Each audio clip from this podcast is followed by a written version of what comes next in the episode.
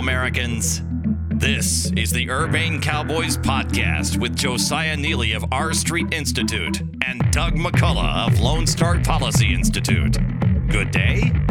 Howdy, y'all. Welcome to the Urbane Cowboys podcast. I'm Josiah Neeley with the R Street Institute. And I'm Doug McCullough with the Lone Star Policy Institute. If you enjoyed today's show, we ask that you would subscribe on iTunes, Google Play, Stitcher, or SoundCloud. Today, we're joined by my friend Lindsay Marie. She is a contributor to TownHall, a regular guest on Nigel and Hammer and IndyPolitics in Indianapolis, and a non resident fellow at the Lone Star Policy Institute. We're going to talk mainly about opioids and current opioid litigation, but since Lindsay Marie is a big L libertarian, we'll also probably talk a little bit about uh, 2020 and uh, sort of just a, an overview of uh, politics today. Before we get into the details of the opioid litigation, talk a little bit about what the whole situation is in terms of what is this opioid crisis? What are opioids?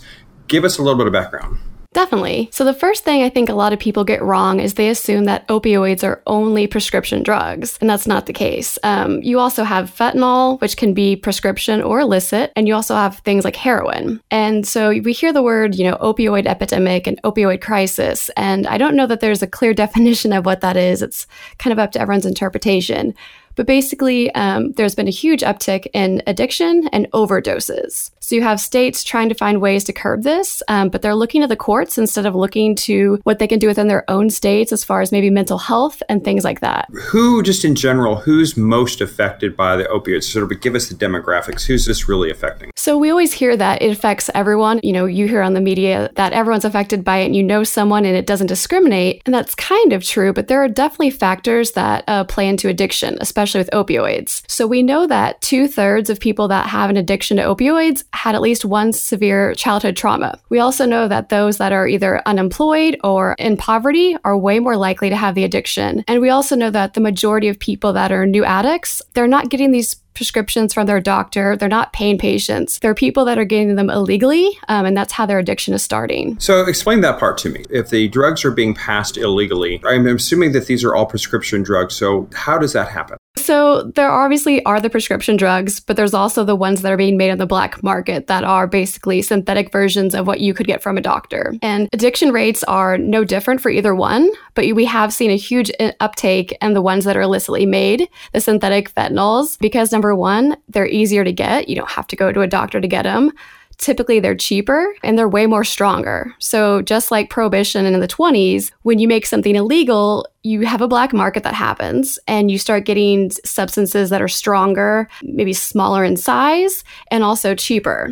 And unfortunately, that's led to an uptick on fentanyl, which is way more powerful than a prescription drug that you would normally get from a doctor. So, just sort of background who typically bears the blame for this? I don't mean necessarily who you blame, but who do people typically blame for the crisis? We see it all the time. It's big, bad pharma. Um, everyone likes to say that they're the, this awful industry and they're terrible and sort of overlook the good things that they do as well. But to say that they're responsible for addiction is insane um, for a lot of reasons. One is that addiction is not based on availability. Because if it was, then two thirds of the United States would be addicted to opioids right now, based on how many have been on them at some point in their lives. We're not all alcoholics, we've all been exposed to alcohol. Addiction's a mental health issue, and it has to do with the brain and, and emotional issues, not just physical issues. Well, I would say that yeah, obviously there are other factors involved, but surely the supply side of opioids has to have something to do with it, right? I mean, you know, some people get prescribed opioids and they don't become addicts, but some people get prescribed opioids and they do become addicts, right? So, um, most studies will show that about 1% of people who have no history of drug abuse will become addicted or basically experience the onset of addiction when given opioids. That's a lot different than sort of the stats we hear a lot of times in the media. Um, but for those who have never had the issue before, who have never abused drugs, it's about 1%. Why don't you tell us a little bit about the litigation that you've been tracking? I believe that there's several cases out there, so give us an overview of maybe not case by case, but give us a sample of what's happening in the case law. So I think right now I've seen estimates between 1,800 and almost 2,000 lawsuits that have been filed by states, by cities, against different drug manufacturers. And the main case right now is based out of Oklahoma. The state has sued. Originally, it was Teva, um, Purdue, and also Johnson and Johnson. Teva and Purdue both settled out of court, and Johnson and Johnson decided to go ahead and try it. And the lawsuit is blaming them for what they're calling a public nuisance. They're saying that Johnson & Johnson misled doctors and made false claims that then led to overprescribing rates that then led to addiction and overdose. And they're blaming basically this one company for all the overdoses and all the addiction that's happening. And there's some big issues with that when it comes to tort law because you have to find who's actually responsible. And to say that they're responsible solely for what's happening in every single case is just not plausible. So typically in other states, judges have completely thrown the lawsuits out and I'm surprised that in this case they've actually allowed this because this is sort of unheard at this point. And it's becoming a bit of a test case to see if you know they end up reaching a verdict and the pharmaceutical companies at fault what this does then for the remaining 1900 cases or whatever um, if this is going to be the big tobacco sort of situation of the 90s or not and the other issue they're going to have with these cases is sort of the damages and the money aspect so the states are saying, well, because we have all these overdoses and the addiction, we have an uptick now in costs for, say, police officers and first responders and maybe the ER. But to say that one company that makes only two different kinds of opioids specifically is causing every single one of these is also just not plausible. Most people who do have an overdose situation, there's more than one substance in their body. It's not just solely one opioid. And say in Oklahoma, for instance, um, that second substance is normally like an antidepressant or something.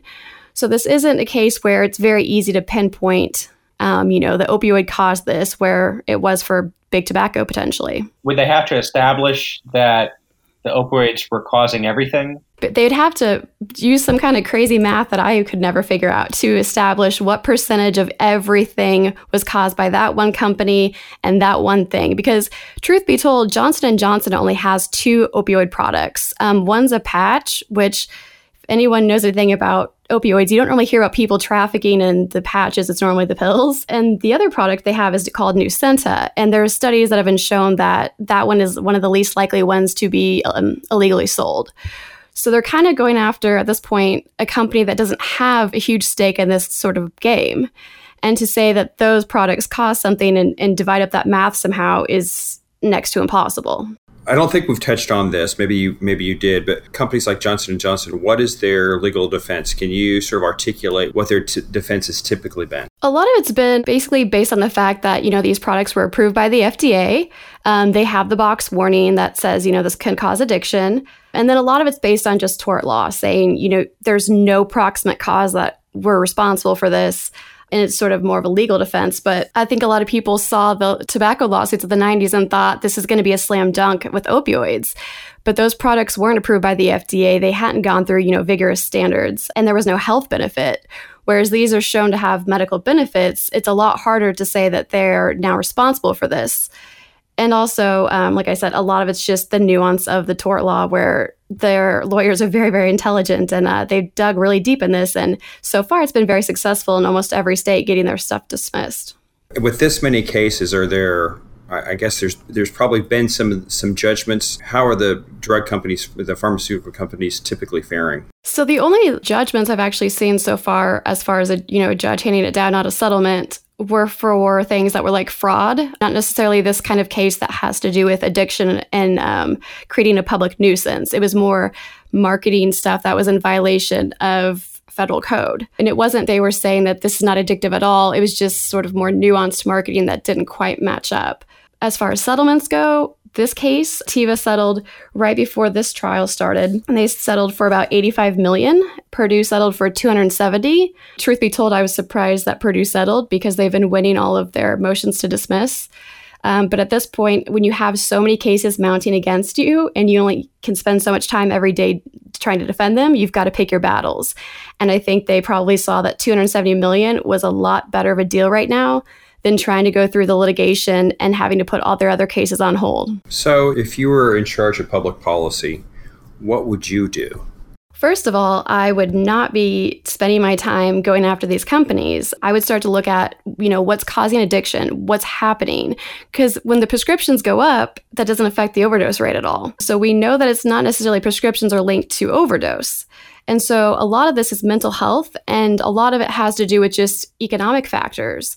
So, in areas where there's not a lot of job development and a lot of people are out of work, that's when you see um, a uptick in sort of the overdose rates and addiction.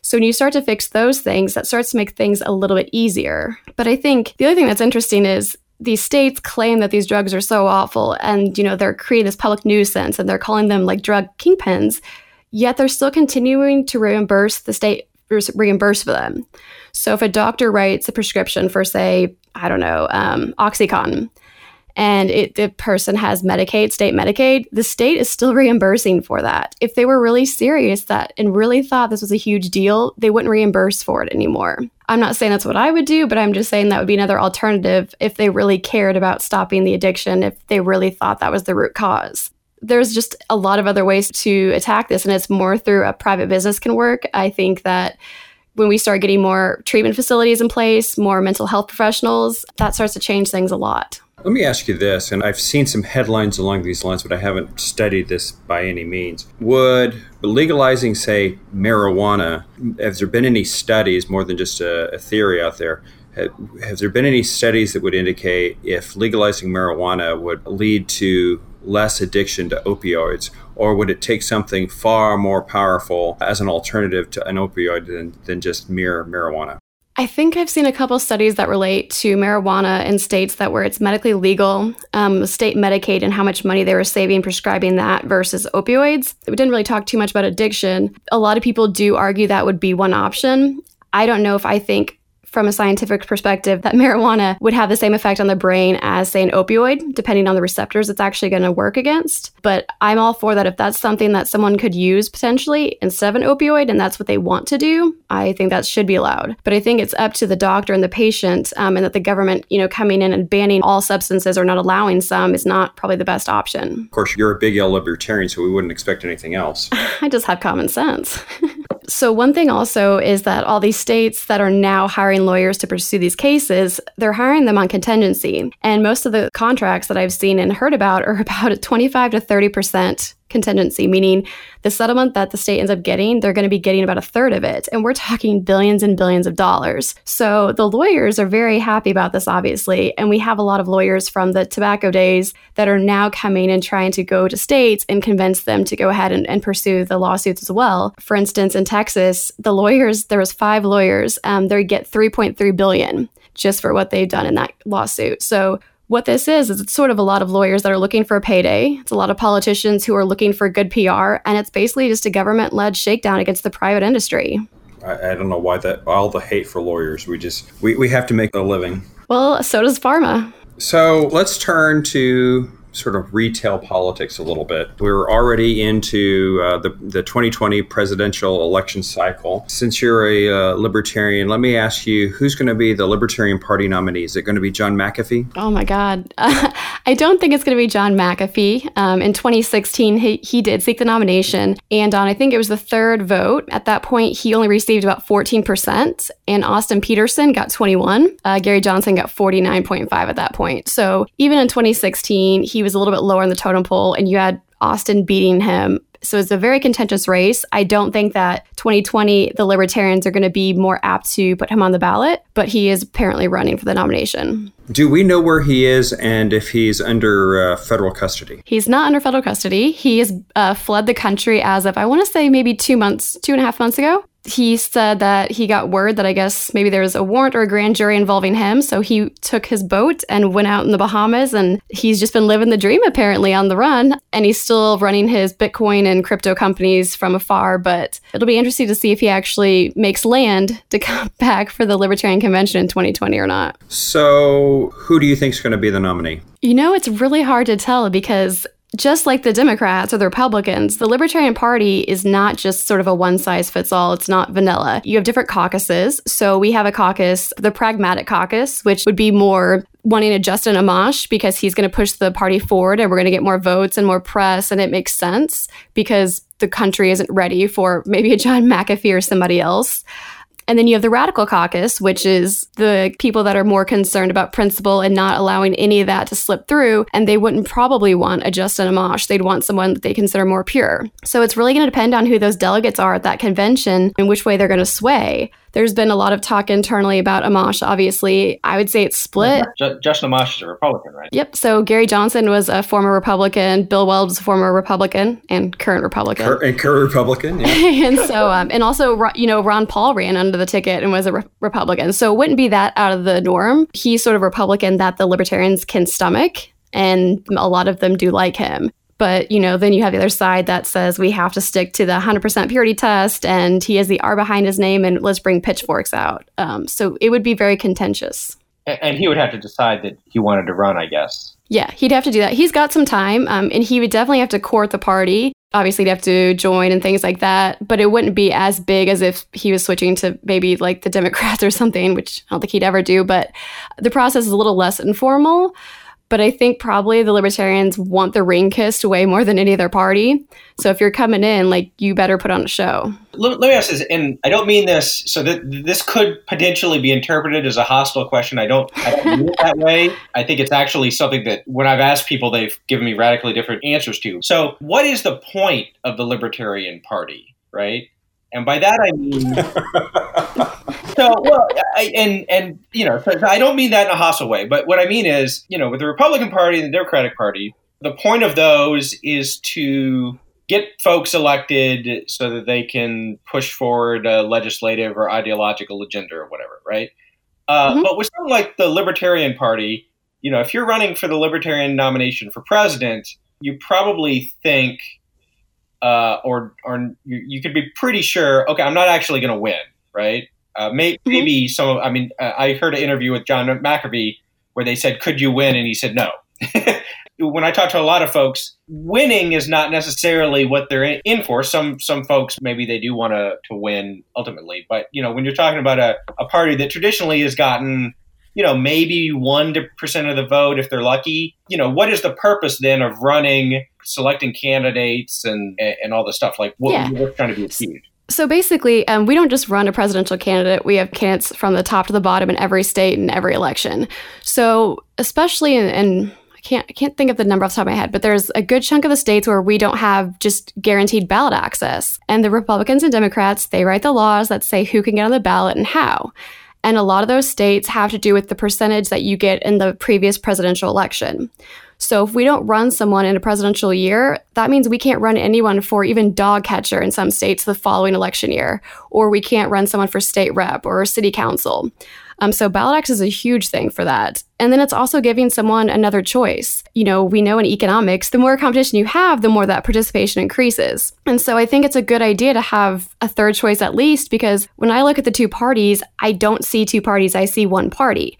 I see on one hand, a group wants to use government force to tell me how to live my life and how to spend my money. And I see it the same way, the same concept on the other side, just in different ways. So to have a party that doesn't want to use government force to tell you what you can and can't do and how you should or shouldn't live your life, I think is a good thing. So I mean, is then the the long term goal is that the Libertarian Party would grow and become more popular to the point where as with the Republican Party, the Democratic Party, you would have, you know, like states with libertarian governor governors, libertarian legislative majorities, and libertarian presidential candidates who would win under the party ticket, that that sort of thing. Yeah, I know a lot of libertarians are keyword warriors, so it kind of seems like a hobby project. but uh, no, the long term goal is to gain seats state level and up. And um, you know, the party is new; it's only been around since 1971, and it's the fastest growing political party, and it has been for the last couple of years. We also know from history that most political parties will eventually break up or die. The day of reckoning is coming probably for one of the two major parties, just statistically and historically. There's a new sort of consensus that's building, I think, especially with younger voters who are more libertarian. So I think a lot of the right things are sort of falling into place to where, you know, 15, 20 years from now, things might look a little bit different. I'm not saying we're going to have a libertarian in the White House, but we're going to start getting people elected at lower levels and then starting to build that bench. We have had the same two parties for like 150 years, though, right? I mean, yeah, but I'm just saying, historically, the Whigs, I mean, things are going to change eventually. Plus, like, I mean, you see both parties right now, if they're divided, I mean, you have the Trumps and the never Trumpers, and then on the left, you have the AOCs, and then you sort of have like the what's left of the blue dog Democrats. Where do those people fall? Eventually, they're not going to have a home because they're going to be ousted so far. And then, you know, there really isn't like a true centrist party or moderate party you would fall either a libertarian or maybe green depending on where you came from. Well and we just we just had an episode with uh, ramesh ponnuru and we talked a little bit about this idea of where the conservative consensus is and where it's going. And i brought up the fact that david brooks just had this piece uh, highlighting that uh, Republicans, uh, I guess, among millennials, uh, only 12% identify themselves as conservatives, and I think he titled this piece "The GOP Apocalypse." We talked a little bit about how that during the Cold War there was this conservative movement that had a that had a loose coalition, and one of the things that was unifying was you know the Soviets and then that sort of fell apart. But during that time, there was this concept of fusionism. This was sort of the Bill Buckley idea of the conservatives, the libertarians playing nicely together, and that seems to be falling apart to the extent that now you've got uh, Tucker Carlson, as I mentioned last time. Tucker Carlson's out saying that uh, Republican members of Congress are a bunch of overzealous libertarians, libertarians with a small L. Do you see libertarian minded people, maybe the, as other people have called them, conservatarians? Where do you see them fitting into the political scene at this point? Do you think that there's still a conservative movement that they're welcome in, or do you think they're going to, I don't know, become neoliberals and move towards the left? Where do you see their future? Well, I don't really see much of a conservative movement these days. I mean, other than, you know, Amash, Massey, and Rand, I mean, how many Republican senators and congressmen continuously vote to increase the debt ceiling, increase spending, to allow government surveillance that's warrantless, um, to infringe on liberty, and to increase regulations? I don't there isn't a conservative movement. It, it died, I don't know how long ago. I don't know that it's even been there in my lifetime, to be honest, when you look at it objectively. So I think some of the things that maybe a decade or two or three ago that libertarians could have gotten along with conservatives on they're not really there anymore. Like those conservatives aren't holding those principles anymore. So libertarians were sort of the only ones still complaining about the debt. They're the ones still complaining about certain things. And it's not just conservatives. You have that happening on the left too with things like free speech. But, you know, libertarians can get along with them as well when it comes to certain topics. So it's sort of 50% of the time I can kind of understand Republicans and 50% I can uh, kind of understand liberals, but uh, I just think the principle is completely gone. I think this just calls for a, a hostile question or hostile response from Josiah in defense of conservatives. Josiah, where do you think she's wrong? Well, so as we discussed in our in some prior podcasts or whatever, the conservative movement is kind of a big mess. so I don't I don't disagree with that. But parties and the different ideologies of different factions are kind of uh, complicated coalitional working process always I, I would say my favorite writer is kevin williamson and i've noticed he's been writing very often very short sentences it's complicated and i think that's uh, i think that's where things are these days yeah, well, I mean, it, but it's always been pretty complicated. So for a long time, you had this weird thing where the parties in the U.S. were not ideologically sorted. So you had a, a lot of progressive Republicans and conservative Democrats. And then after the 60s, you started to have kind of a big sort where all the conservatives moved into the Republican Party and all the liberals and progressives moved into the Democratic Party. And, you know, that changed the nature of politics quite a bit. There's no reason why it necessarily has to be that way. You, you could have, you know, maybe there will be some subsequent realignment or resorting. Politics will get divided on along different lines than just ideology, and you could have the reemergence of that again. Maybe not. I don't know. Josiah, do you have any other uh, wacky questions for a libertarian? Uh, yes, so you you live in uh, in Indianapolis, is that right, or Indiana? Well, I live in Indiana. Yes. Okay, not not in Indianapolis. No, but I'm up there every week for work. So. Okay, all right. Like I, I don't want to dox you or anything, but I used to live in Terre Haute, so I. Oh, okay. I'm interested. I don't know what if you live in uh, in what direction you get to uh, Indianapolis from, but um, uh, I can't. I come up from the southern part of the state. Okay. All right. Uh, yeah. Yeah. Um, have you seen? Uh, so I assume you you've seen Hoosiers. You've seen Hoosiers?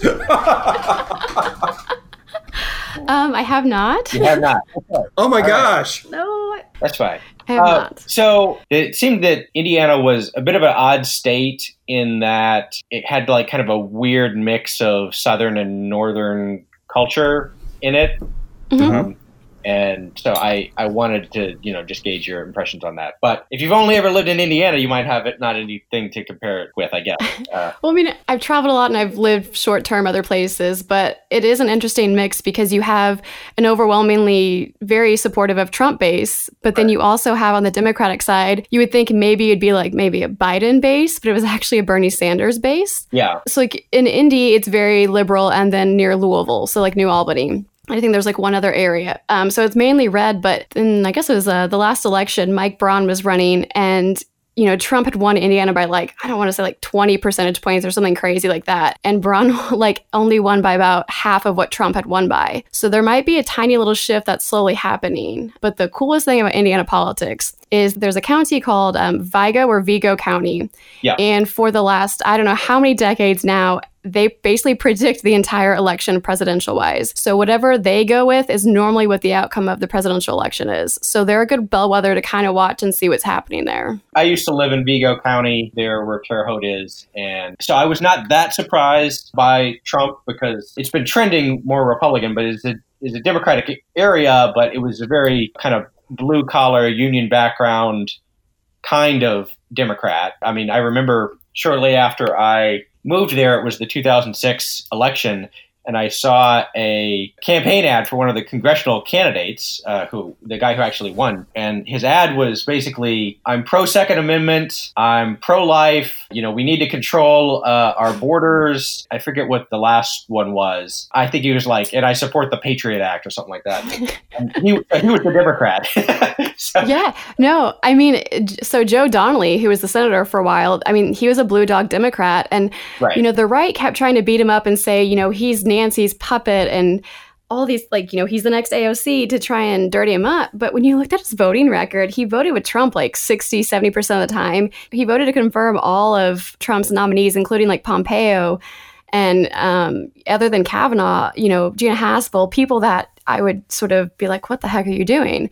He voted to fund the wall and he ran ads this year or last year when he was running about, you know, I voted to fund the wall. I'll give him however much he wants. He's pro Second Amendment. He's pro life. But we also saw that most of those Democrats lost their reelection bids last year because of that kind of stuff. The Democratic Party's moving way left and there's not as much room for people like him anymore. I think that's part of the kind of sorting that I was referring to earlier. Is that um, it's kind of a dying breed? Yeah. So it's Indiana is is a very interesting place politically for that for that reason, I guess. Well, we've been in the news. I mean, because we had, you know, we have Vice President Pence, and now Right. we have Pete Buttigieg. So it's like it seems like there's always something linked to Indiana lately with presidential or vice presidential news or elections, I should say. And Mitch Daniels back in the day, there's a lot of speculation that he would run. And I too am from Indiana, but uh, Lindsay, Marie, and I, we actually met here in Texas. Matt Welch had a small Reason happy hour. I guess it was last fall or so. Actually, that's right. it was like a year ago as of A year ago. September. Okay, yeah, so I guess a little ways back, but uh, yeah, Matt Welch at Reason had a ha- small happy hour in Austin, well attended, and uh, there was a mystery guest that I understand was in the room that I did not identify and I did not um, Oh. did not recognize. David Burge.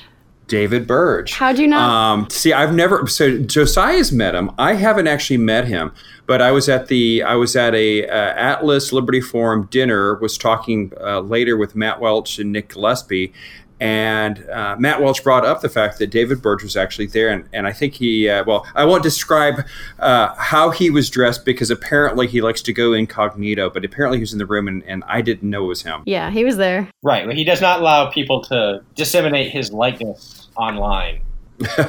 Yep. Put it put it that way. But uh, yeah, he's a good guy, Iowahawk. Really? One of my favorite follows, actually. you know, speaking of Joe Biden, our possible next president, I am excited. You know, The Onion used to do all these Yes. Joe Biden uh, parody stories. I don't know if you're familiar with these, Doug or or Lindsay. Like, you know, Joe Biden washing his T-bird on the White House lawn, or Joe Biden, you know, flees to Mexico until things calm down. My favorite was the inflatable pool one. My favorite one of those is not actually from The Onion, it's from Iowahawk, and it was basically about how Joe Biden was planning on jumping over the Grand Canyon Evel Knievel style, but he was going to do it in a high speed rail train. If you're out there and you want to Google the various terms, you can find this thing. It's it's hilarious. So I just took the family to the Grand Canyon, I guess back in maybe February, and we were able to get pictures uh, right where Evel Knievel jumped the Grand Canyon. Very cool. Where where he where he landed or or where he took off. It's actually an urban myth. Joe Biden also didn't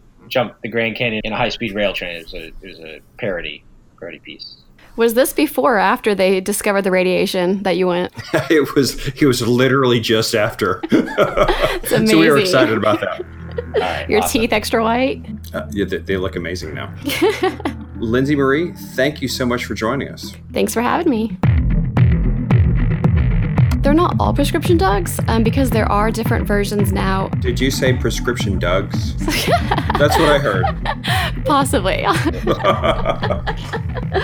it's a new drug.